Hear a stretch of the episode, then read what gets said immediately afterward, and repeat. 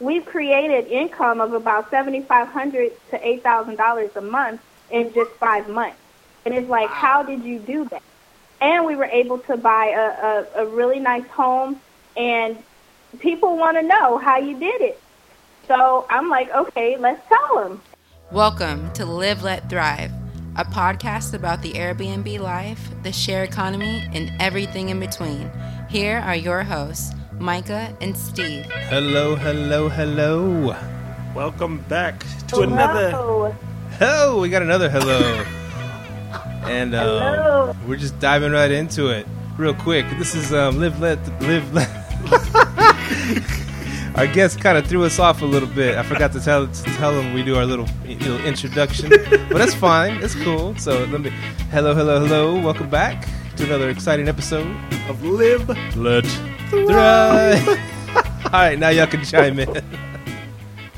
Oh, yeah. We have two guests today. Two guests. Kim and Ann. Hello. They are. Hi. Hey. Hey, hey. How y'all doing? We're doing good. And they are Airbnb hosts out of where? Indianapolis, Indiana. Go Hoosiers.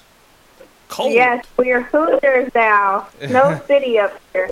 All right, which one's Kim? Say hi. Hi, I'm Kim. Okay. And now Ann? Hi, I'm Ann. Oh, okay. Now I got you. Gotcha. So let's go right into it, because I met you guys pretty much on I think, one of those professional hosting groups on Facebook. Real quick, episode 37. All right. Oh, so just diving right into it. What got you two started into Airbnb? Well, I had a friend named Richard that had talked to me and said he was doing Airbnb about 3 years ago, and then Kimyana and I ran into him again about a year ago once I had kind of pitched it to Kimyana, and she did some research, and so we decided we were going to try it. So then we found out another friend of ours, Randy, was doing it as well.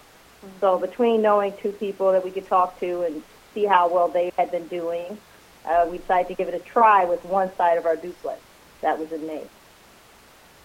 Wow. Okay, so how long have you guys been doing it? Since May, we got started trying to get the house ready. I think in February, our tenants had moved out. We started painting, getting furniture. Family and friends gave us a lot of furniture and just taking things from my own place. And Kimyana did a great job decorating everything. We did some landscaping, and we got our first visit for Mother's Day. Yep, Mother's Day. Wow, that's cool. Yeah. Things have changed rapidly since then. So are you guys to what we're doing now? So did you guys do all the renovations yourself, subcontract people, or decoration wise? Kimyana did all of it herself until the last unit. Yeah. So basically, we tried to do as much as we could on our own. I call Ann Handy Ann, because she's like really, really handy. So the first part of the townhome, we had to paint. So it was about 1,100 square feet, and the whole thing needed to be painted. So, and that means plasticking everything and painting. So Ann did that, and that saved us money, so that we didn't have to put that money out. The other thing was, just so happened one of her cousins was moving, and he's like, he bought this beautiful home, and he's like, hey, I have bachelor furniture. Would you like it? And we're like, sure. I thought she was crazy. Yeah. And I'm like, no, this will work. And then from there, we had a lot of family that came in and just helped us, did some little things, just touch-ups and hauling furniture, that sort of thing. And then I found a really cool place here, Ardrey's Place. A lot of people in Indianapolis know them. They're a consignment shop, and they also sell antiques. Well, nice. They became my number one place to go. So we used, them for our bedding, for all of the furniture that's in our Airbnbs. And just so happened, Ardrey's Place they just went out and an Embassy Suite called them in and told them to come and get all the furniture from Embassy Suite.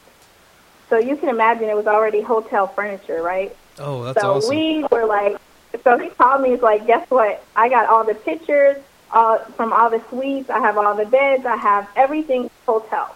And I'm like, oh, my God, I'm on my way. So needless to say, I got, like, the desk that goes into the hotels. I was, cause with Airbnb, you know, we wanted to be business ready. And also they had really cute lamps that were nice, but then they had where you can plug your phones in. So we thought that would be a nice touch for our Airbnb.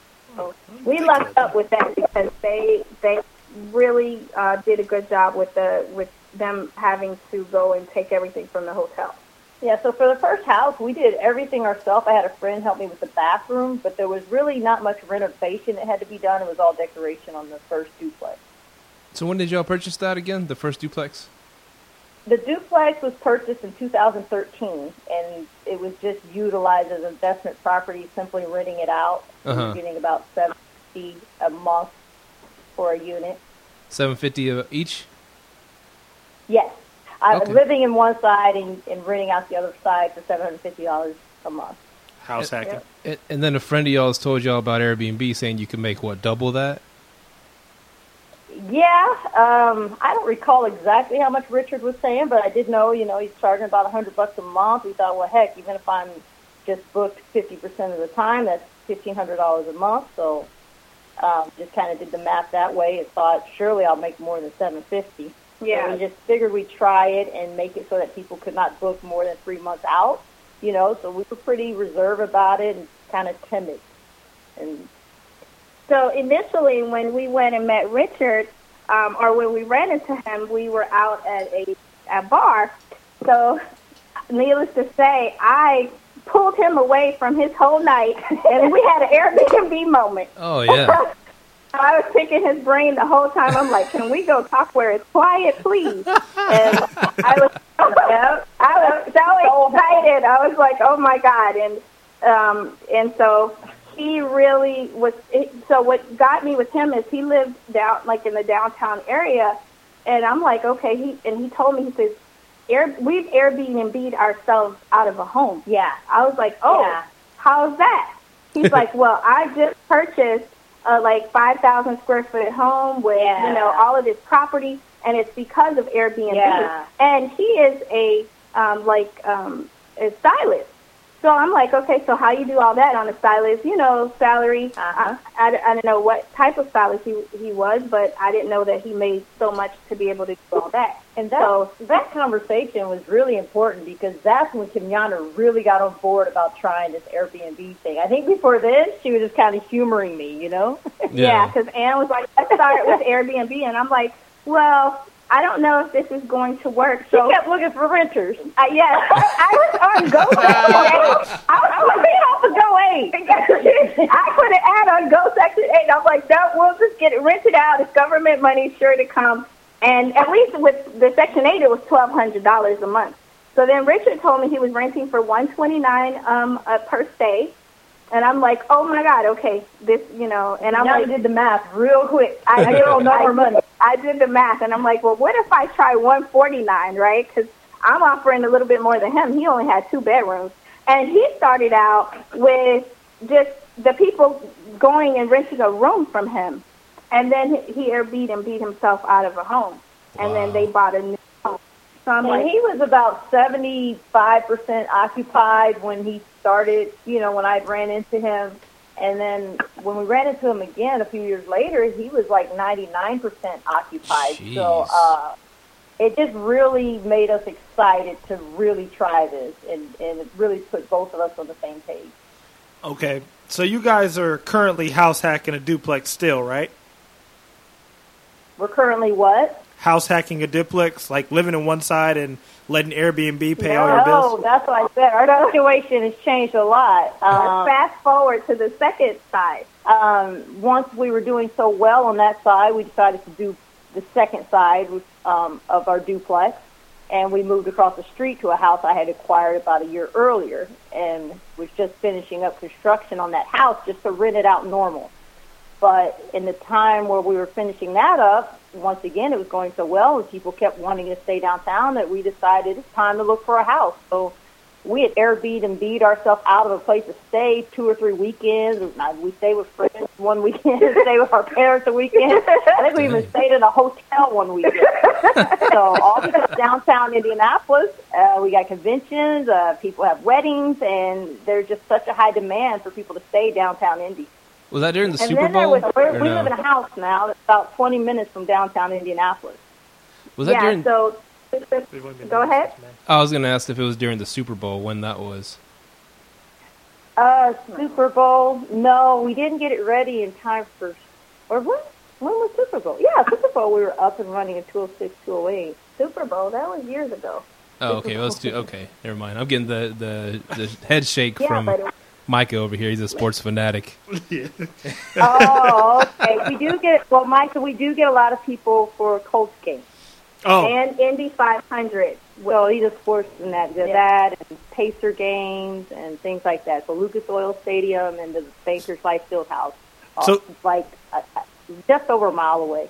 So your city, you technically don't really have a down season then, right? We have been a bit slow. Seems like January is becoming our slowest month, and December slowed down. Really? Yeah. January is actually my slow month too.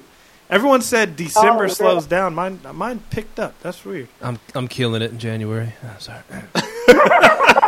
Wow. We didn't learn from you. What you doing? 420 friendly. I'm just kidding.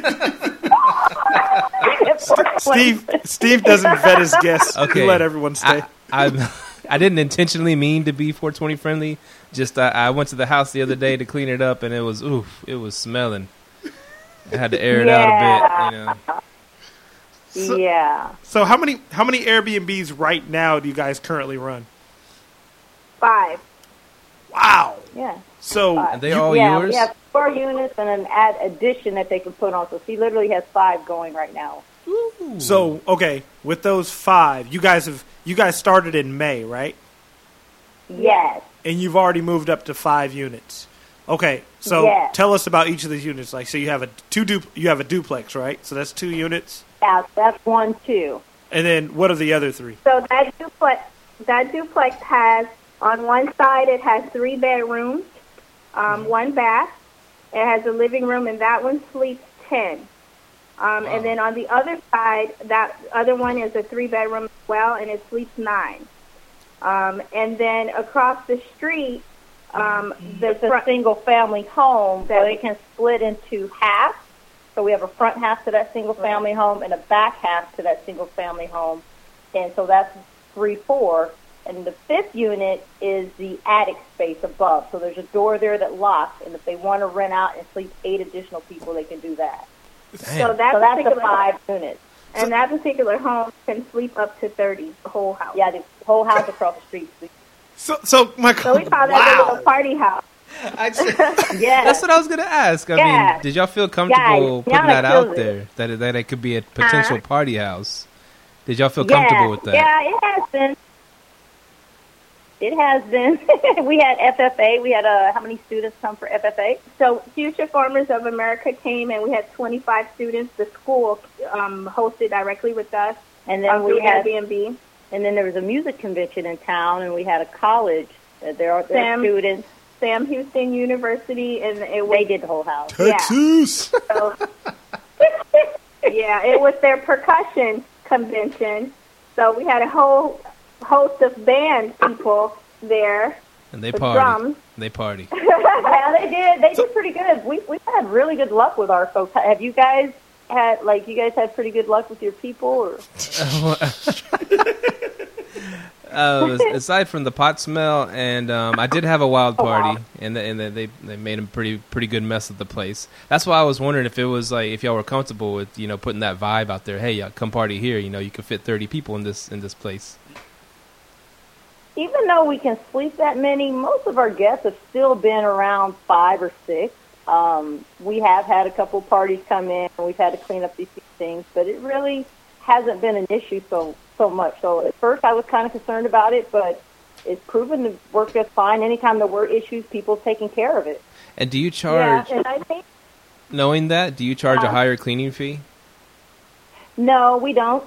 If something's wrong, we just address it with them individually. So, for example, there was a window broken, and we just, before we gave him a review, we just make sure we got it fixed. And he said, hey, I'll cover the price. And he explained why it happened. So we got it fixed, and we charged, we paid it, we give him a good review.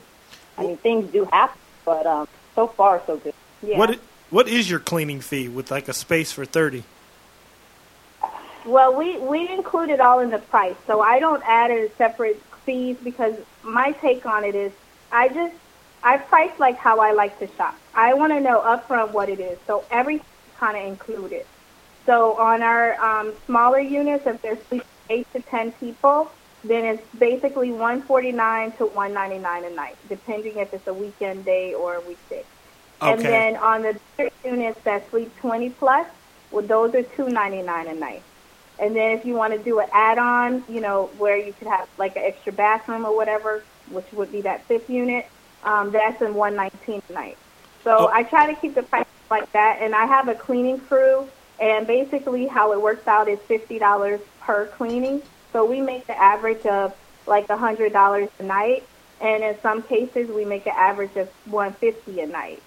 Now, then we have big events. So like the big events, we have with Gen Con comes here, and I get $500 a night. And then on my bigger units, I can get up to $999 a night. Wow. So, okay. Yeah. So with all those units, like, did you work your way up to that price? And what did you start your price out at?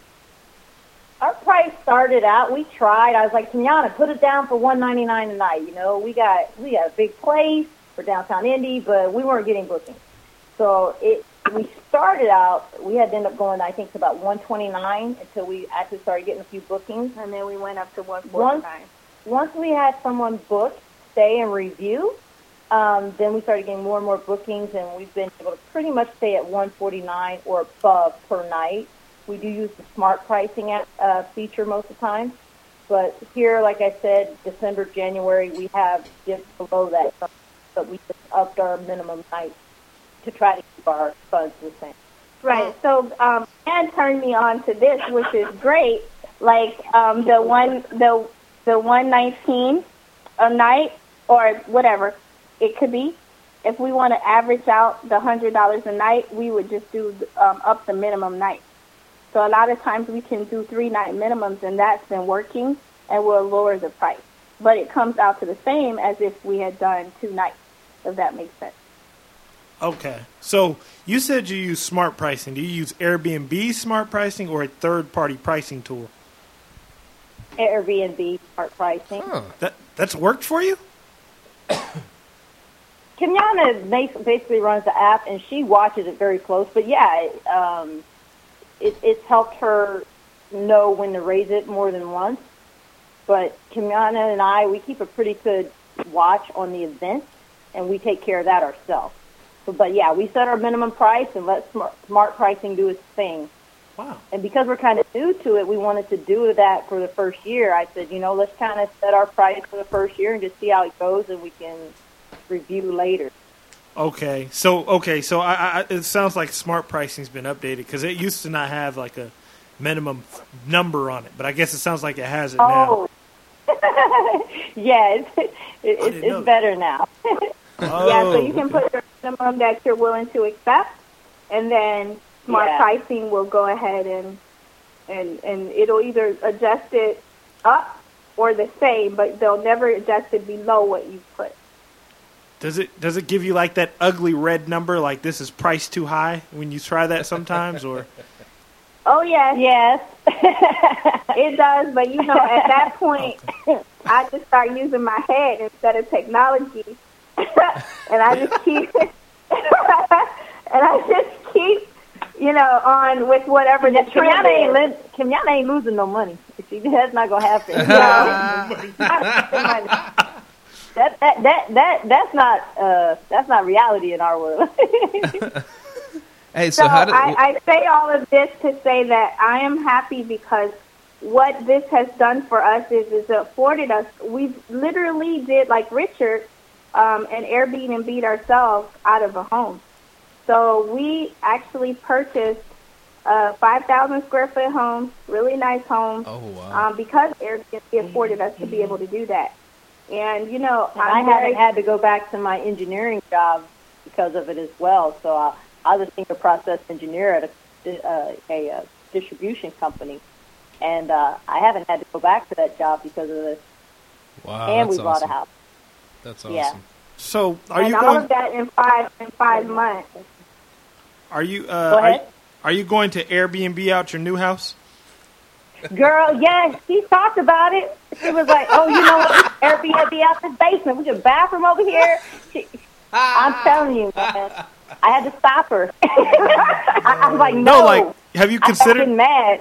Look, when we were doing the home tour to see the home, like little did Ann know, she was outside because we have a lake, so she was like really enjoying this lake and looking all over the lake and oh how beautiful and nice and this is so serene. And I'm downstairs looking in the basement like we can put two beds here, a separate entrance. They already got a lock to the basement and a separate entrance, so it really beautiful. Is set up. So the answer is yeah, that's possible. Yeah, go ahead and Airbnb it out, live for free. Oh my God! Yeah, right. And exactly. Then try to get her onto the idea of it. I invited. Oh, good God! So you know, Airbnb people for some reason we became celebrities in this Airbnb. They all want to meet us, Kim and Ann. So sometimes you know we can't meet our guests, or so we had a whole bunch of guests that came from Mexico. They came here for a convention, safety convention, right? So it was maybe about, 16 of them there? Yeah, I think 16 of them ended up coming to our house because we weren't able to go down there. And we had cervezas, and we danced, and I played my ukulele for them. Nice. They came to our house because they wanted to cook for us and, you know, entertain us. And they rented out two of our Airbnbs, you know, so they were here, had a big dance. So I told him, just come on up. So I didn't know that was her way of trying to manipulate me into Airbnb in our house. Now I hear the truth from you guys. All right, send me some info on how to invest in Indianapolis, please. Yeah. Okay. Yeah, for real. Absolutely. I'm telling you, it's a hotspot. A lot of investors are buying here. Hey, y'all can run it for us too, right? Miami. Huh? Y'all can run it for us too, right? Oh, my God. No, I don't think so. I mean, for a fee, of course. I had to stop Kimyana there. I said, girl, if it ain't our house, we ain't doing it. Oh, okay. We actually have five investors come through our Airbnb to tour them because they really want to start. So they have actually one of them that is going to start his own Airbnb, and he's going to have his son run it and stuff like that. But I have two real estate agents and also another person that does investments here. And so basically I can definitely send you their information. Awesome. So you're not interested at all in running other people's Airbnbs for a fee, are you?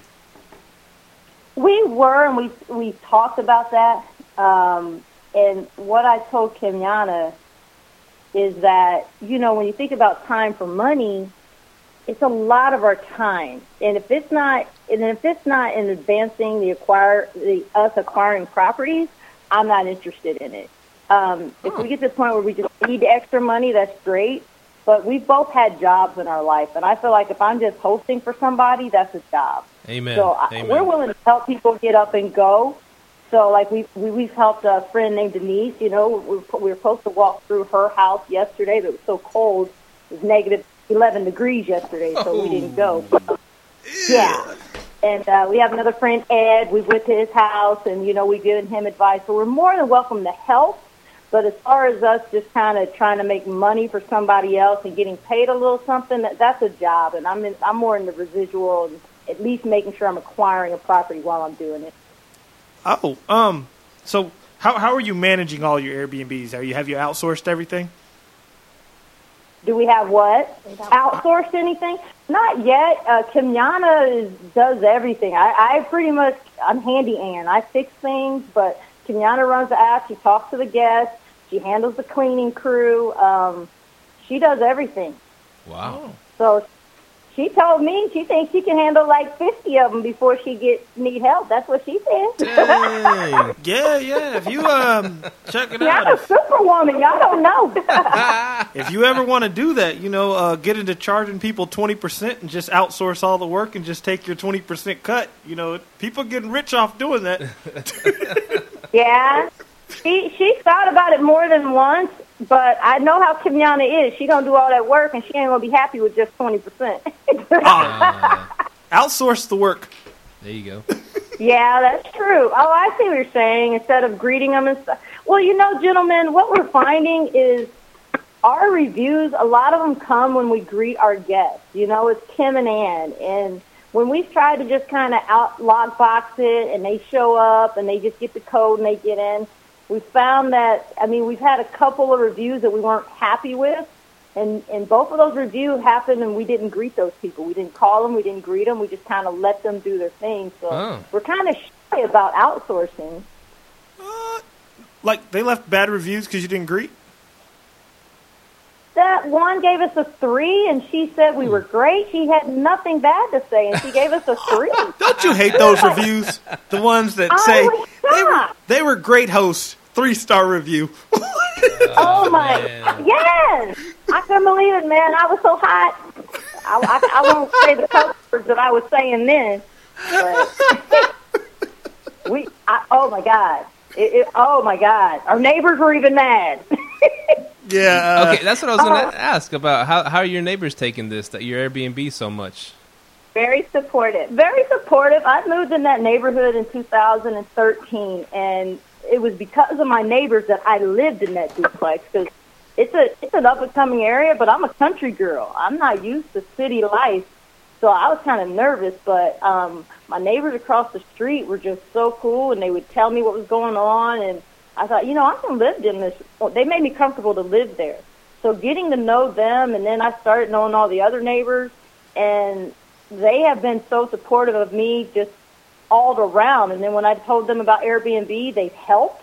They've helped with landscaping. They've helped with painting. They've helped move stuff. Go ahead. Oh, no, you're still talking. Go ahead. One of our neighbors let our tenants, actually the same group that came from Mexico, they let them borrow their grill.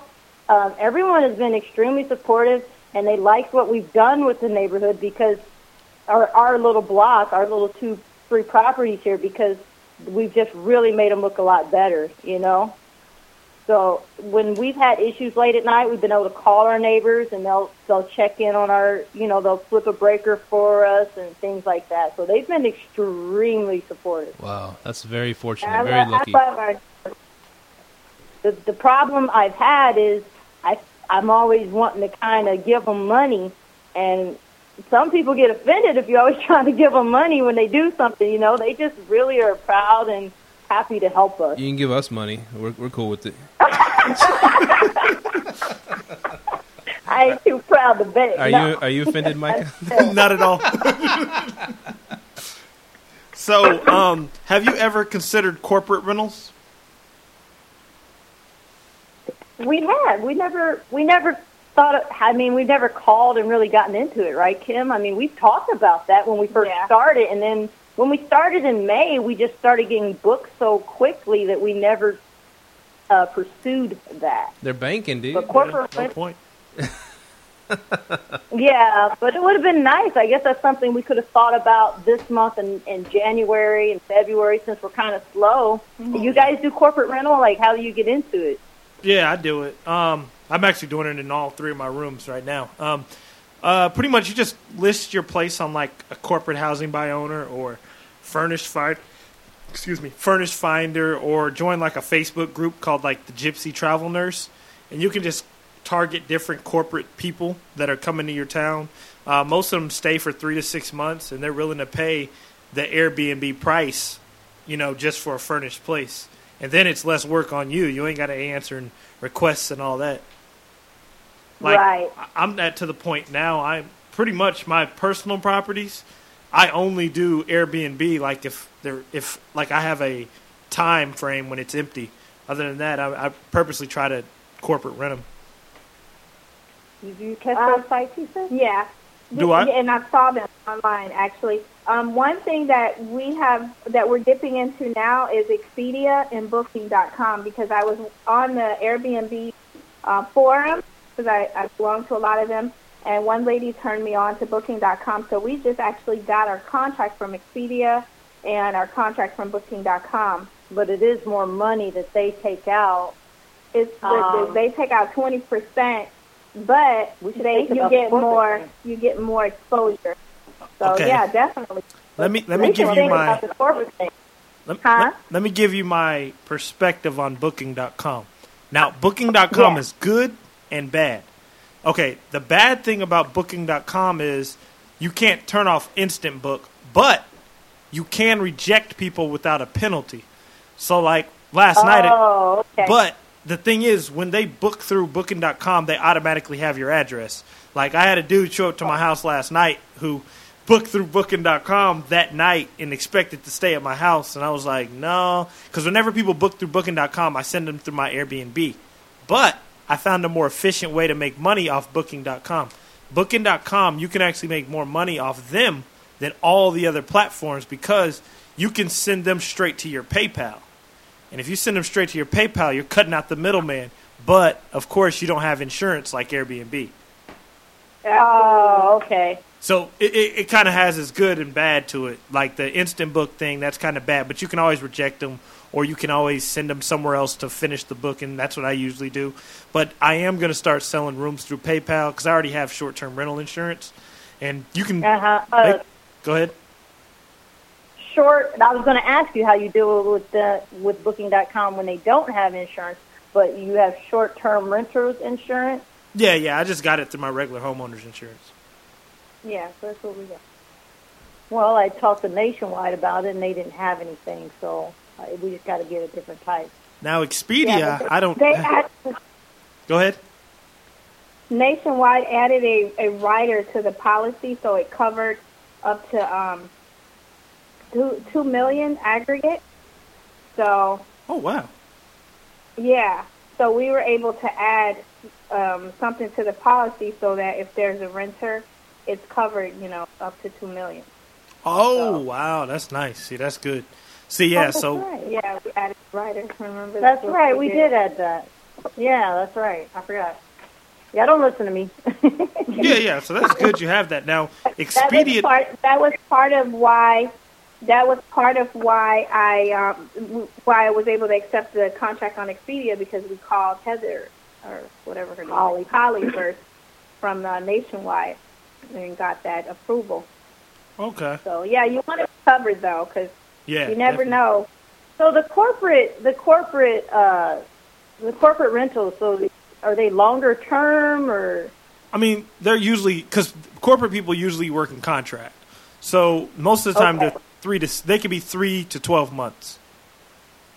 Oh wow! And you have to realize in that 3 to 12 months, you're making that Airbnb money. It's just you ain't doing no work. It's kind of like having a long-term person in there. Exactly. But what would Kim do with all that spare time? Vacation. Open up more. She might do that 20% thing. Now maybe I could do the 20% thing. I already knew where your mind was going. You know what I want? Let me tell you what I want, guys. Money. No. Money. Oh my God, are you serious right now? Okay, you want to know what I want? I didn't realize that I love the hospitality business. I'm sorry. I didn't realize that I love the hospitality business until Airbnb, and I'm so glad because they helped me to unleash my passion. So that said, I want a hotel. She ain't playing, y'all. I want a mini hotel. That's what I've been around here in Indianapolis. Looking for a hotel. I've been trying to get in touch with people with these abandoned buildings that look like it. She want a hotel so we can Airbnb out the hotel, y'all. Yes. So I don't need that many units. I only want like maybe a 20-unit hotel. You know, like a little bed and breakfast, but small. Okay. Now, this is my thing about the hotel thing. Since you guys started Airbnb in May, have you guys got caught up on like all the tax laws on Airbnb? No, not yet. Okay, well, we're going into it now. Okay, because I was going to say, the thing about running a hotel is, and that's why I was kind of looking at apartments the other day. I'm like, why don't apartment people just Airbnb out their rooms? But then I thought about it. They don't want to be a hotel. So what they do is they find little people like me and you, for example, and they know we know how to run Airbnbs. You run the Airbnb and you just give us $200 more a month. You see what I'm saying? Uh-huh. So then they can keep that hotel tax out of their business. So you kind of realize being a hotel, it has its downfalls as well.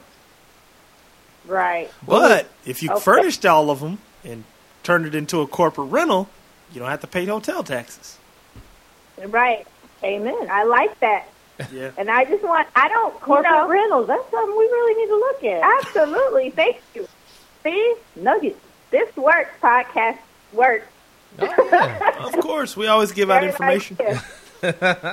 Absolutely. What would y'all call y'all's hotel? No, see, what do we call the hotel? Because I want my hotel to be close to, like, downtown Indianapolis, so it would just be called, like, Downtown Indy Guest Home. Oh, isn't that cute? That's boring. Right, it need to be, like, Kim and Ann's Fabulous or something. No, I like that. Downtown Indy Guest Home. The Kim Inn or something. It's going to be called Show Enough Hotels. Okay, do y'all hear any grumblings in Indianapolis about people not wanting Airbnb there? Carmel. Oh, yes. In Carmel. Carmel's been, it's a city that's a little north of us, and they've recently become their own city, or was that Fisher's? But Carmel is the only area that I've really heard on the news that doesn't like the Airbnb. The homeowners are so against it. Okay. Get Airbnb out. They almost have the picket signs out. But that was really just Carmel, gentlemen. As far as where we're at, downtown Indianapolis, I mean, we go to the Homeowners Association meetings. We haven't had any issues. I haven't heard any grumbling. Okay. And we really try to make sure our neighbors have our phone numbers. Like, we want to make sure we're being good to our customers, but we're being good to our neighborhood as well to keep that from happening as much as possible. Okay. So... The good news about Indianapolis is Carmel is north, and everybody wants to stay downtown when they come here because, you know, that's where everything's at. So it's not like, I don't know why they're complaining because it's not like it's not that people won't want to stay in Carmel, but not really. So I don't even know why we don't understand the gripe, I guess. We don't understand it because it's not like people are trying to go there anyway because they're too far away. People go there. They just hating. That's it. They just hating. It's good to live. It's good to live. It's a real ritzy place. It's really nice. It's nice homes and great to live. But if you're coming to Indianapolis for a weekend or for a week, I don't want to be in Carmel and have to hike 30 minutes just to get to the nearest restaurant and bar. No, I want to be downtown at Kim and Ann's place. Kim and Ann's place. Is that the name of your Airbnbs? No, it's called Indy on Summit. Okay. Yeah, we'll have to get the links from you guys. So, also, pretty much that was kind of going to go into what you guys do because you guys said you guys go live, show things about your Airbnbs. How is that coming? Like, are you guys a TV show? Where do you guys plan on taking, like, what you guys do? Well, we met with like a producer the other day that's going to help us edit our videos. What the original reason why we decided to do that is because we want people to have the Kim and Ann experience when they visit us. So the original reason for contacting him was so we can have a good video so when the people come, we don't have to be there. We can actually send them a link, and it gives them the whole tour of the home just as if we were there. So that's part of why we wanted that, and it kind of just grew into, well, why not help people see what you're doing? When we had the 5 investors come through our home, and, you know, they want to know how we do this, we get so many inquiries of what do you guys do, because we've created income of about $7,500 to $8,000 a month in just 5 months. And it's like, how did you do that? And we were able to buy a really nice home, and people want to know how you did it. So I'm like, okay, let's tell them. And the best platform, I feel, to tell people and reach everyone is through social media. So that is one reason why we are trying to, you know, connect in that way. Okay. Yeah, so we just found a lot of people were asking for help, and we thought that would be something simple to do. So what all social media are y'all real big on? Facebook, pretty much. You know, like they say, Instagram for the young people. We old. Well, you got to get Instagram too, then. Yeah, you got to be on the IG. I have an Instagram. I'm going to do the one where they connect the Instagram to the Facebook, and so when I post on one, it posts on all of them. I don't even know what Instagram is. I'm still on a Telegram. Ann doesn't like social media at all. Well, I like you guys. She like podcasts and stuff like that, but to be live and all that. Yeah, I don't know with that. I'm not really on social media a lot. When I remember when you get your show up to promote Live Let Thrive. Exactly. Absolutely.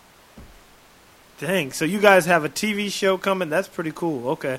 So are you usually going to put your? Are you trying to make it a Facebook TV show or YouTube or what medium are you mainly focusing on? It's going to be Facebook and YouTube. Those are the two platforms I want to use. Okay. You may have to send us your editor or producer because we're that's one thing we're looking into do because we're going to start live recording our videos instead of just putting up a picture. So, yeah. And you know what? You know it's so funny how we recording the podcast?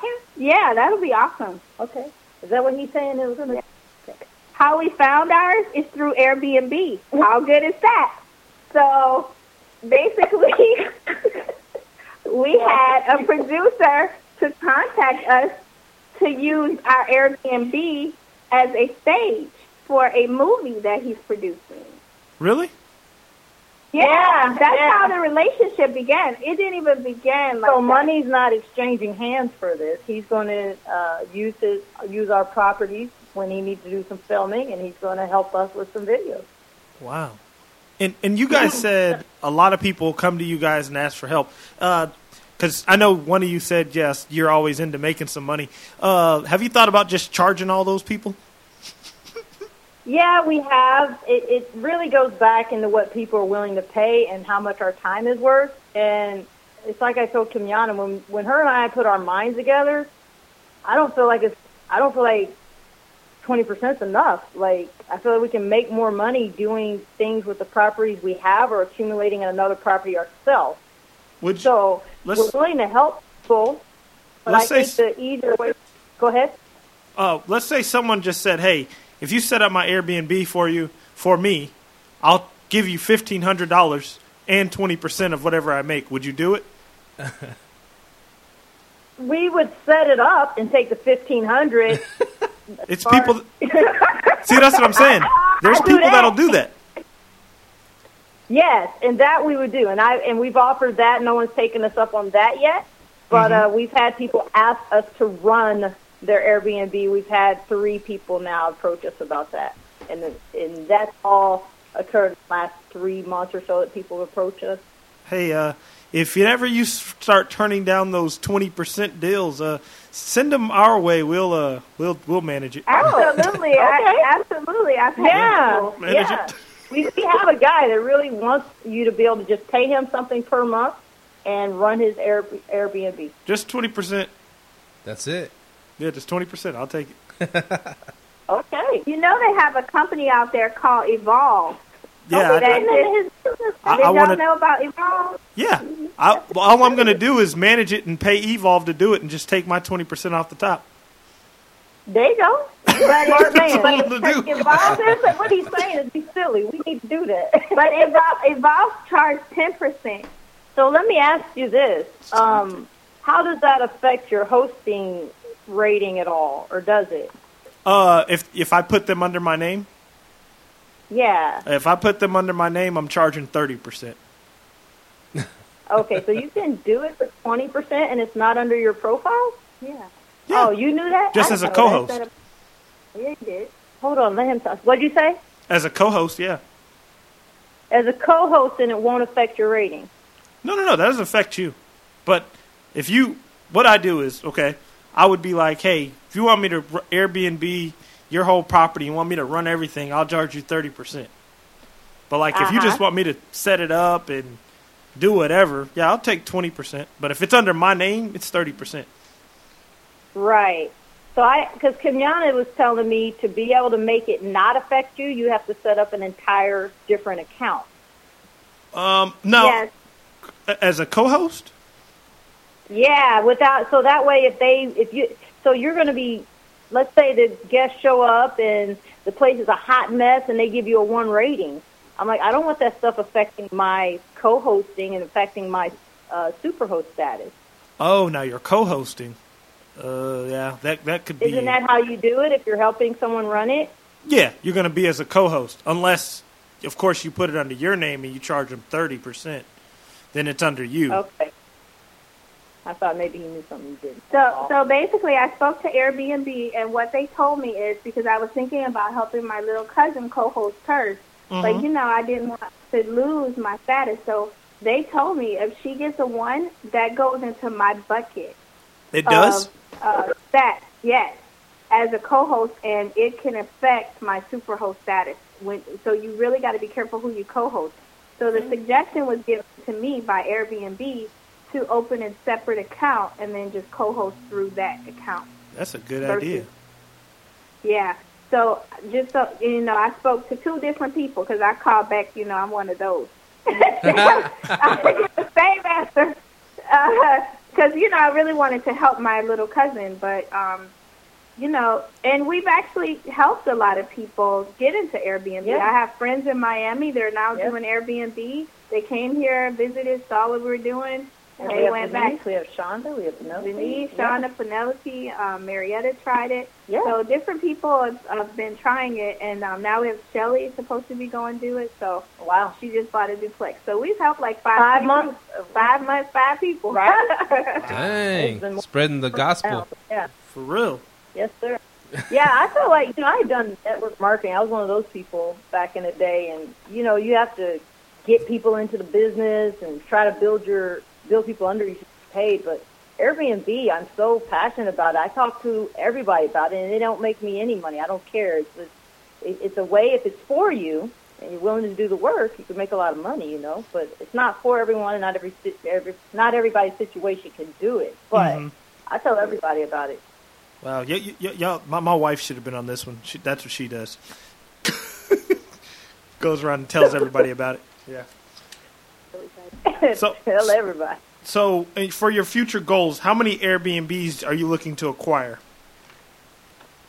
I would say right now we're going to go to Miami because we have a house down there. We're going to Airbnb that out. I think after that, we're really looking to optimize those properties and then really look at acquiring maybe something that's a little more stable in. I think we're really going to look at a bigger complex, like a hotel or more of a multifamily situation. Because that was initially, before we even knew about Airbnb, Kimyana and I talked about retiring, and we both have real estate dreams as far as, you know what, we'd love to have a 20-unit, maybe a 50-unit apartment complex, maybe it's a hotel, but we'd really like to have something like that that's, you know, in our older years, it's not the whole let's hosting Kim and Ann type thing. Right. I really think that'll be our next step. We don't look to grow. Go ahead. Are you guys on BiggerPockets? I have never heard of FingerPocket. What's that? Oh, no, BiggerPockets. Yeah, BiggerPockets. BiggerPocket. Yeah. No, I ain't heard of that. Oh, like anything real estate, like you might be able to find a however many unit complex on BiggerPockets. Like it's anything real estate, anybody like. A lot of people that do Airbnbs, like a lot of the Airbnb gurus are on there. Like, yeah, anything with real estate, they're on there. Oh, wow. So BiggerPockets. Yeah, definitely write anything that down. Real estate. I got it. I did it, and I told it to my live crowd here on Facebook. So I feel so sophisticated with my Facebook Live, you know. Hey, are we on your Facebook Live? Yeah. Oh, you're on Facebook Live right now. Yeah. We live, man. Can they hear us? Can they hear us? Hey, can you guys hear these folks on the phone? These folks. I don't even think they really watching. I think they just kind of acting like they watching. Oh, yeah. Oh, well, yeah. Remember Remember to tag Live Let Thrive in that. Yeah. We'll get some of your viewers. I will. Live Let Thrive. There you go. Yeah, I'll send you links to our pages. I think I did already. I might have.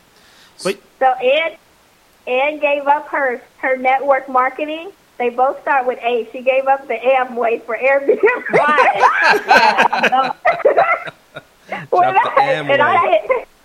I did Amway when they were called something else. They said, no, we're not Amway. No, we're not Amway. About 9 months later, like, yeah, we're Amway. I forget what they were calling it at the time, they bring you into those meetings, and they don't tell you Amway until you're already there getting beat down, trying to get that credit card out, right? Then they say, oh, by the way, we're Amway. Right. So I learned a lot. I like network marketing as far as it helps. There's big money in it. Big money. It ain't for me. Yeah. I'm not the one, though. We should start our own little... Maybe we can network market these Airbnb. That's what I'm talking about right there. That's a great idea. Yeah, because Shonda said that early on. Yep. I like your idea with getting Evolve involved, but they charge 10%, so you're going to charge the customer 30%? You could, or charge them 20, or just charge them 20%. Let Evolve run it all, and you're just making 10% sitting on your behind. Oh, amen! I like that idea. Yeah, see, I always trying to look for ways to scale to a point where I can make money off of somebody else doing the work. Exactly. I hadn't. We talked about it, but we didn't come. We wanted the same goal, but we didn't come to that solution. It always involved us doing work. Oh, yeah. See, listen to all our podcasts. We have a mix, especially Steve. He always throws out some ideas, and we go. $1 million ideas every day, all day.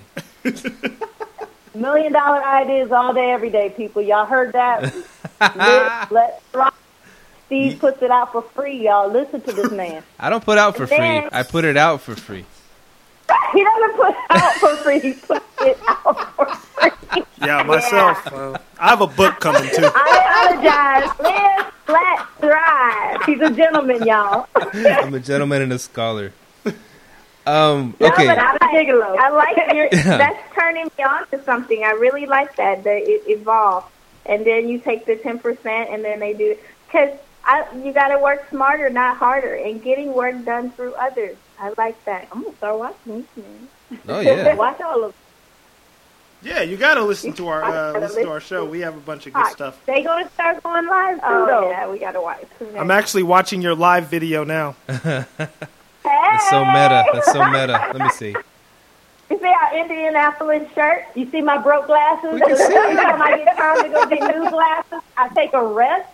Because it's like, oh, my God, I'm so tired. I know I should go get some glasses, but I'm taking a nap. Yeah, I see the... I'm trying to get some views on Kim and Ann live. That's why. But if I went on my own live, everybody would be tuned in. But we just started. Yeah, because I'm trying to get people to start getting acclimated to come to Kim and Ann live. Because if I go live on my personal, a lot of people, because I have almost, 5,000 friends on there. She's special. She's bragging, humble brag. The business side. Okay, so yeah, we'll definitely be promoting you guys because it sounds like you have the same Airbnb goals as us. Hey, so y'all are gonna start your own podcast? I guess that's old Kimyana. I like to do the little live stuff. I want to talk to people. Hey. Oh, okay. I don't think we really have that in our agenda. All right, cool. Because I was going to say, you kind of put some fear into us. We're like, you're going to bump us off the top, you know what I'm saying? Oh, no. We like y'all. We just hang out with y'all every once in a while, huh? Yeah, I don't like that kind of commitment every day or every week. That's too much. Yeah, you guys got it in the podcast world. We love your podcast, and we like to listen to you. Every day, exactly. Yeah, so is this in your background picture on this Kim and Ann Live? Is this actually one of your properties? That's our house. That's the house we bought because of the property. Wow. That is beautiful. Yeah. Oh, my goodness. So I explained to Kimyana, I said, Kimyana, we're losing money if we don't move out. I'm like, we average $2,000 a unit. So as long as we get a mortgage less than $2,000, we're making money by moving out. The house that... So I really said, let's get out and get us a nice home to stay in. So that's what we did. The house that Airbnb built. That's Amen. Awesome. Yeah. Okay. I always say my hood paid for the, what I say, hood paid for bougie. Yeah. I say hood paid for bougie. All right. Who? Okay, y'all are very inspirational yourselves. You're inspiring me to do more. Oh, who inspires y'all? Oh my God! Well, honestly, this young lady sitting beside me inspires me. I'm kind of timid. Buying that duplex for $60,000 was the most scary thing I had done. It was a big deal. Kimyana's like, "Ooh, girl, that ain't nothing." So, I mean, for me, as far as entrepreneurship, Kimyana really inspires me to want to do more and keep going. Other than that, it's been like my family, because I come from a family of farmers, and my great-grandparents bought a farm. We grew up on that farm, and it just really has been a big inspiration throughout my life. As a young person, I've always felt this need to give back and help my family. So us becoming stable and being able to share this with our family and help them, which some of Kimyana's family has already done it. Some of my family's inquired. It means a lot. And who basically family and friends. And who inspires you, Kim? I'm a little different, as you guys can tell. A little bit. I'm a little different. My inspirations actually come from the people who I surround myself with, and also the people who, in a way, kind of needs my help. Yeah. I get inspiration from different people. Sometimes it's people that are doing what I'm wanting to do, but a lot of times it's that underdog. I'm so inspired by the underdog or by the people that think they can't. And then you can help them or give them the tools. And then from there, it kind of helps you. Uh-huh. I guess, if that makes sense. So it's not like I look at the Warren Buffetts of the world and say, oh, I want to be like you, or the Bill Gates and, you know, all that. All those people inspire me, but I'm really inspired by, you know, there's a lady out there, her name's Sydney. Just when I talk to her, she inspires me. And a lot of times I'm sure she doesn't know that she does, because she has such words of wisdom. It's things that she wants to accomplish. I have one interior designer that came through. She helped me, but just to hear her story, I get inspired by her. I get inspired by Ann. And you just have a real drive for being independent too. Yeah, your father taught you that, you know. Absolutely, just be independent. And I would say we both have that. I mean, there's people that inspire us, but I would say just the principle of literally being financially free and having that kind of independence truly inspires us both, and that's what we had in common, and we both like to do that through real estate. Oh, that's beautiful. And you grew up through like the whole farming thing, right? Yes, sir. So you know your way around some crops. I was looking into buying some land in California. If you could help me, give me some ins and outs on how to grow this particular crop I want to grow over there. I think it's green. Oh, a particular one. You know, let me tell you, you know what just came legal in California, right? Yeah. Oh, yeah. It's a cash crop. Because I was about to say, you know, this house came with a garden, and I always saw that in our garden. It ain't legal. I always saw what the people had prior to. I haven't saw her gardening skills, and they've been blaming it on the snow. So we have to see about that. Okay. So, now I'm sure I got some friends and family that can help us figure that crop out. Oh yeah. Figure out a payment plan there. A payment plan. Oh yeah, or some free product. It won't be money. It'll be the other green stuff. Who needs Bitcoin, right? Oh, sorry, I'm just kidding. Yeah, we're all just joking. Actually, speaking of California going recreational, for all our listeners, remember, go get in some marijuana stock, because in 2019, marijuana stock's about to blow, because I went and bought some already. Oh, my God. They said the max you can buy at a time is 1 ounce? Oh, yeah, you mean like for marijuana? I think it is. Yeah, 1 ounce. I guess you can just keep going back in the store, right? Well, yeah. You know, but, no, how it works is, okay, you can have 1 ounce and then go get another ounce, but if, let's say, somebody pulls you over and it's you have more than 1 ounce in the car, that's when you're in trouble. Because I know that's how it works back home. Oh, wow. Well, that's how, okay. Yeah, that's like the open container law. If you get pulled over and the container's open. Well, you know what they call it? You know, in a bar, they call them bartenders, but in the dispensary, they call them butt-tenders. Yep. Did you know that? Butt-tenders? Yeah. When I went to a dispensary, that's what they called them. They're like, that. Your butt-tender will be with you in a minute. You ever been to a dispensary? Never. Oh, man, you got to go to a dispensary. Man, yeah, I know. Yeah, because I'm originally from the Northwest, so when me and my wife went back home, we just let's just go to a dispensary, see what's going on in here. And it's like, dang, you can they just pull out all this marijuana in front of you. Like, there's this much, has this much THC. We got bubble gum. We got all. I'm like, dang, man, dang, this is legal. But, you know, it's a new way, you know. Well, years back, I went to. Let me ask you something. Go ahead. Have you ever, they sell the food, too, and the chocolate and stuff with it in it? Have you ever eaten so much you had to go to the emergency room? I've never partaken. I'm just saying, we had some friends who flew out there and they ended up in the emergency room. They told them to eat just so much, but they ate the whole bar. Oh, yeah, those are strong. Edibles are strong. Okay, so let me tell you my story on edibles. So my mom, she has a card where she can get as much as she wants. So she had those little edibles. And I'm like, and it helps with their pain. So I'm looking at it. I'm like, what does that do? You know. So she cut me off a little sliver. So I took it. Man, I was asleep within an hour. I was done. I was out. Like, I didn't know. Like, because she takes it for her sarcoidosis, and man, it will put you out. So yeah, those edibles. There's something up in those. Yeah, I didn't know you could. That could happen. It stays with you, and it just gets stronger and stronger. Yeah, and the thing about the edibles, it doesn't kick in for like an hour.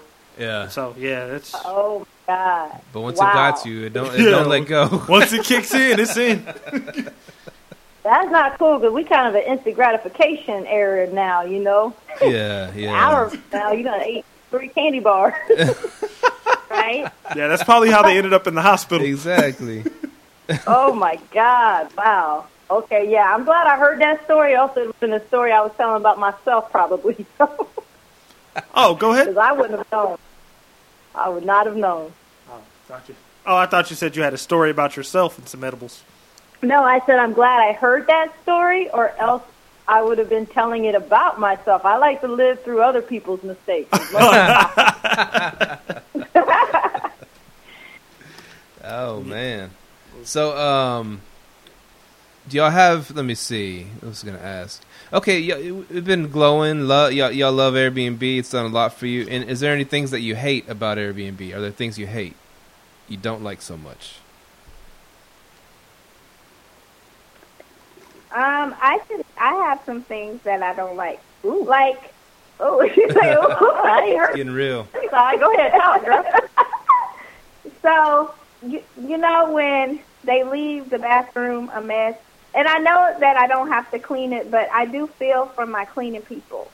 So I don't like when people just disregard your property. Like, I take that very serious. And I can get a little over-emotional about it, you know. And then I have to realize, okay, it's just a house. It could be clean. Don't worry about it. But I don't like that. And I don't like bad reviews. And I don't like when you don't give me a review. I can't stand when I have to run behind you for a review, but I do it. So I will text. Ann read text message. I send to people who haven't sent me. Yeah, me a review. So gentlemen, typically, if I was writing one of our customers, I say, hey, you know, I hope you had a good stay. Please remember to give us a review.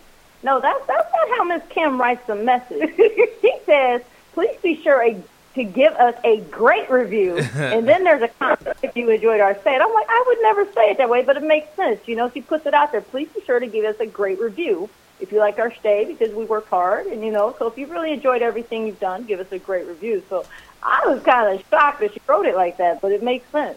And this is our source of income. Yeah, she does put that in there. This is our source of income because, yeah, it's paying for this house. We need it. That's true. Oh, one question I did have for you guys, because I know you guys said Expedia and Booking.com. Do you guys use any other listing platforms besides Airbnb? HomeAway. HomeAway? HomeAway. Now, question on HomeAway, because you guys said you guys already listed at a pretty penny on Airbnb. Do you list it way higher on HomeAway, like double the price? Yeah, and it's not double, like just to make up the margin. Oh, yep. You do? Because HomeAway charges more, like you said, so it is higher on HomeAway. Yeah, it's like $50 higher. Have you tried doubling it? No. Does that work? Oh yeah, people pay for it. It's an older crowd. Huh. So you think they want it? That's why because I don't get a lot of bookings on HomeAway. I do, but I don't get a lot. Oh yeah, if you what you want to do is just double your price on there, and you're not going to get a lot, but people are willing to book that at that higher rate because it's more baby boomers on there, and they're willing to pay. Especially that place. Oh, wow. Especially that place that holds 30. Oh yeah, that you can get that. Yeah, you could double that. We'll put it on HomeAway at a higher price. Amen. Thank you. That's another nugget. Real quick, could you give our fans some tips, some pointers, some little touches you do that makes y'all's Airbnbs unique and makes, something different and like nice touches? Oh yeah.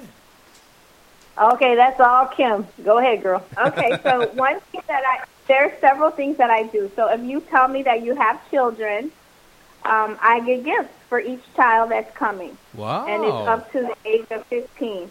And you don't have to spend a whole lot of money. It's the thought that counts. But I get things that they can use. And you can find all of those things at, like, Dollar Tree, Family Dollar, those types of places. But it's really cool things. Like, I get coloring books, things that puzzles, things that they could use. And then if they're bringing little babies, I give them the baby wash, the little towel that you wrap the baby in, and some little baby towels. That sort of thing, because it helps the mother. Now, with our bed and breakfast, everybody gets a continental breakfast. Hmm. And it's really simple. They get regular milk and they get soy milk. They get breakfast muffins or cereal bars, and they get the little individual cereal. Okay. And they get oat milk. So that's something they get for each morning, and I give them water. They have assorted coffees, bottled water, and they have assorted coffees and, flavored coffees, that sort of thing. So teas and hot chocolate. So that goes a long way. And then inside the Airbnb is anything you could possibly need. There's every toiletry you can think of, from toothpaste to lotion. I do... the body wash, the shampoo, conditioner. They have ibuprofen, Tylenol, baby wipes, feminine products.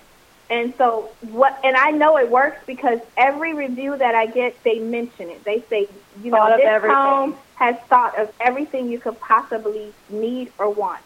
Kimyana's low. We first started, and I really thought she was going overboard, and I fought her on a lot of stuff, but I let her make those calls. Because each person, if you're doing something in a partnership, you got to know what role it is. So Kimyana's model was just bring a toothbrush, and you could pretty much bring a toothbrush and stay in our Airbnb. Nice. Wow, that's interesting. Hey, toothpaste. Go ahead. I was like, wow, I never thought. You guys seem like you're really on top of it, like everything you could possibly think of. We both try. I mean, we're both in our 40s. We're both career women. We've done the career thing. We've had successful careers. So we apply everything we've learned, and instead of making money for other people, we now take that same passion and dedication that we put in our careers and apply it to our business. So we take it extremely serious, sometimes too serious. I sometimes have to calm myself down and say, it's not a big deal. But what we do is on a budget. So when I'm telling you that we have all these things, we even go down to like the cooking oil, say you'll need the salt, pepper, whatever. It's not because we go out and spend all this money. No, we don't. No, I have everything budgeted out to how much per person. And so basically I'm not spending over in one sitting like $2 a guest, you know, wow, and $10 a visit. So $10 the visit, depending on how many guests, that's allowed already. It's already wrapped in the price of the per night, so that we still end up with our $100, you know, per night. In some cases, it might be $98 that we'll clear. So, nice. And I do all of this, and if you could order in stock, and I want to say this because people don't know, you can go to DollarTree.com and you can order all of your breakfasts, all of your milk, because it's boxed, and so it's forever. It lasts for over a year. It lasts over a year. And you can order all this stuff by the case, really cheap, and it's only $4.95 to have it delivered to your property. Oh, that's awesome. Yeah, so it really makes a lot of sense, and people just really appreciate it. We have the washer and dryer. We have washer pods. We had a mother come in. They had traveled, and as soon as she seen we had the washer, she said, oh, thank God. She started a load immediately. So it's just little like that. We really try to make it a home, and as much now. One of our units has a kitchenette in it, but even that, we end up running an extra line and put a washer-dryer combo in that unit so that still each unit would have some kind of kitchenette and a washer-dryer. The only one that will not be that way is Kimyana. Kim turned the back porch into a unit as well. So the back porch is now a unit. I got the contractor. I said, give me the smallest bathroom possible. I want it to be an airplane bathroom with a corner shower. So that unit's not open yet. That'll be our last unit on Summit Street with those properties. But even that has a kitchenette. That will not have a washer-dryer, but it has access to a laundry door that we put in on that house, knowing that we would be able to let them go use that. So we try to make sure, like we said, you bring a toothbrush, you can stay. If you need to wash a load or two, you can do that as well. Man. And another suggestion is spend money on your bed. Like, oh, yeah. But you could go to construction shops, but I figured out what type, because that's another thing in my reviews. My beds are super comfortable, yeah, and I do all white. So I do all the duvets, everything's bleachable, and I wash after every guest. Yeah. Everything. We've had people tell, oh, you don't need to wash your duvets each time. You don't need to wash it. We wash things every time because we do it the way if we wanted to stay there, how we want it to be. As far as your comforters, do you use duvet covers? Yes. Yeah, I just got into those. Yeah. I love them. They're awesome, right? Yeah, I love them. I know I'm getting old when I get excited about duvet covers. Ooh, you see that's a bed cover. Exactly. I love Bed Bath & Beyond. I'll send you my link. Duvet covers. I don't buy none at Bed Bath & Beyond. I get ideas and I order it cheap on Amazon. Yeah. Well, I mean, we found sheets. She found sheets, believe it or not, Menards. Right? Yeah, Menards. And let me tell you, I bought some. This is how I tested, because I did a whole testing. You know, I'm anal like that. So I tested 3 sets of sheets. I bought some for $29.99 because I wasn't going to pay higher than that. I bought some for $15.99, and I bought some from Menards at $8.99. Do you know that they're all the same thread count, and they all wash the same? And the ones at Menards are still holding up, and it's only been 6 months, and they were always washed. So I went and got everything off of Menards. So we went to 3 Menards stores buying all the white sheets in the world that I have for $8.99. And then they had a big special that they marked them down to $5.99. Oh, wow. So I had one Menards calling the other Menards, so that's the day she's talking about. We went did the pickup is what I call it. and these sheets are so nice. We've had people ask where we buy them. We've had a few sheets disappear. I mean, and the Mexican people that came, we had to point them to Menards to go pick up sheets. Yeah, so that they can go back to their home with them. Awesome. They ship them back home. They love them so much. So I guess Menards is a store over there in Indianapolis, right? We don't have Menards here. Well, they're online. There you go. Online. Menards or what? Menards. Okay, I've heard of them. Yeah. I've never seen them, but I've heard of them. Okay. I'm going to check them out. Yeah, their slogan is like this. You save big money at Menards. Wow. And when you shop their store, they play that jingle the entire time. Save big money. And you know what? When I got those sheets for $5.99, we were singing. Jackpot. Girl, we were singing. Big money at Menards. Singing. Ooh, we be annoying the hell out of people. You know, you be so happy you just annoy people. I had a moment like my mom when she finds something at Sam's. Like when she finds a Sam's bill, oh my God, that's the store now. So as far as furnishing your places, do you buy everything out of the store? No, we try to use what we got as much as possible. We'll take stuff from neighbors, family, friends, and then we supplement with furniture stores after that. And Ardrey's Place is what Kimyana had mentioned earlier. They have a used furniture side of their store, and we got a lot from there. And we've gotten things from Habitat for Humanity. They have a store. So Facebook Marketplace. Okay, that's what I was going to ask. That's my spot. Absolutely. Yeah, we got turned onto that a little late, but once we got turned onto that, we went there a lot. Found out to leave the appliances alone, though. Buying appliances from Facebook Marketplace, it worked. It hasn't always worked out. Oh, and I got a nice fridge from there. Oh, yeah? We got the washer-dryer combo we got from there, and it works well, but we got a washer. I forget what else we got from there. It didn't work well or something. But I think after the washer ended up working, it worked out for us. But that dryer we ended up giving away. Yeah, and that other washing machine and dryer that we got, the first one. Oh. Remember, we sold that because it was leaking. That's true. So, yeah, we haven't had, it's been about 50-50, I guess, on Facebook Marketplace and appliances. But Ardrey's Place here, consignment shops are the best. Yeah. Like, they all know me. I'm the bed and breakfast lady. And so then what happens is if you patronize them, they will start to call you when they have things. Like, they text me stuff. Yeah. And, I get excited. And, even in our decorations, Kimyana came from Ardrey's Place with these lamps, and the lamps had outlets in them. So our houses are old. There's not outlets every 6 feet like new houses. So having lamps with outlets on them so people can plug their phone in when they're in bed, just little touches as much as possible to really make your guests comfortable, we tried to do. Awesome. This is so much good info here. This has been a great, one of the best interviews ever on our show. Aw. Now I gotta watch his other podcast and make sure he don't say that to everybody. I say that to him. Some of them I say. Look at him skeptical. I got issues. I got insecurity issues. He's having a petty bus moment. I got insecurity issues. To be honest, there's some shows I got to chop up and edit, make it look a little more interesting than it was. But this show, I don't have to edit very much. I just boom, I just hit record and let y'all do y'all's thing. So you don't have to put no background like hallelujah like that. You missed your calling. You should have been a singer. You should have been a singer.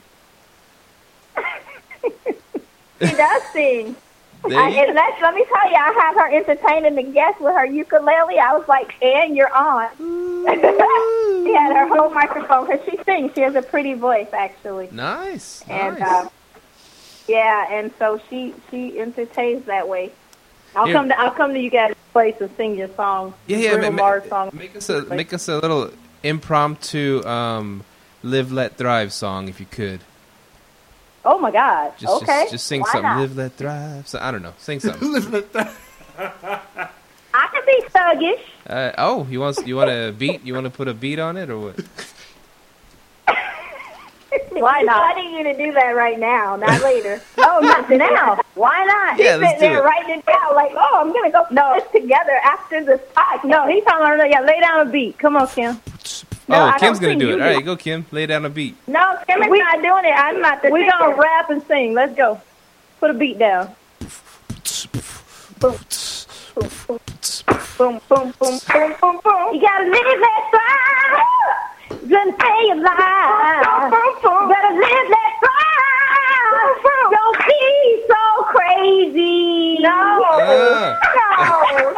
You got to edit that. I think we just gained 1,000 listeners after that. I was trying to work in a beehive somehow. I couldn't think of it. Live Let Thrive Beehive. There you go. Yes, hey, Live Let Thrive. We just gained 1,000 listeners after that. Oh my gosh. Thank you. Be sure to tell your listeners liveletthrive.com. Hit us up. Yeah, and liveletthrive.com. Yeah. Hit them up. You want to live, you want to let, you want to thrive. Live Let Thrive. Boom. I love it. And what we'll do is we'll actually under the show notes for this episode, we'll point everybody to your Kim and Ann live show. Also, send us your Airbnbs. That's free advertisement. We will put them on our website and on our showcase and our podcast notes. And we will do the same, gentlemen. We love this podcast. I'm going to definitely play it. Oh, yeah. Thank you so much. Share it. Kim and Ann. That is Kim and Ann. The best in the land. Yeah, Indianapolis. Yeah, there you go. Rub it out. Oh, right. It's so much fun. Yeah. Thank you so much for being on our show. Thank you so much. And we will. Thank you for having us. We'll definitely have y'all back in the future. You know, we want to. Yeah, because once you guys are big on TV, don't forget about us little Live Let Thrivers. You know? Right. We're gonna live let thrive in a beehive. Wrote a song about it, like here it goes. Oh, Lord. There's two guys on the podcast, and they sing them a slogan. Ah, yeah. Oh. And she's sipping on a brilliant Gatorade and water, guys, just so you know. This is not alcohol. Okay, sure. We believe you. Gatorade and water. That water smells funny. No, exactly. You don't even want to see me drunk. She got that water from California. She put some of your crop in it. No, it's not infused. Well, thank you so much. We got crop water. Clowning on me. You know I got insecurity issues. Right. Well, thank y'all so much for being on the show. We look forward to talking to y'all again, and. Yeah. Absolutely. We'll holler at y'all later. So much. Right. Live, let, and thrive. Goodbye. Bye-bye. Bye. Bye. Thank you for tuning in to this week's episode of Live, Let, Thrive. Be sure to tune in next week for all the latest in the world of Airbnb and all that entails. Bye-bye.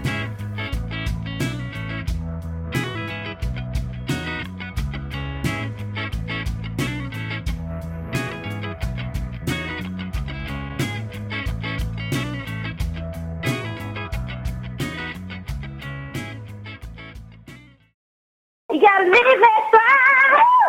Just stay alive. Better live, let, thrive. Don't be so crazy. No. You gotta edit that. I think we just gained 1,000 listeners after that.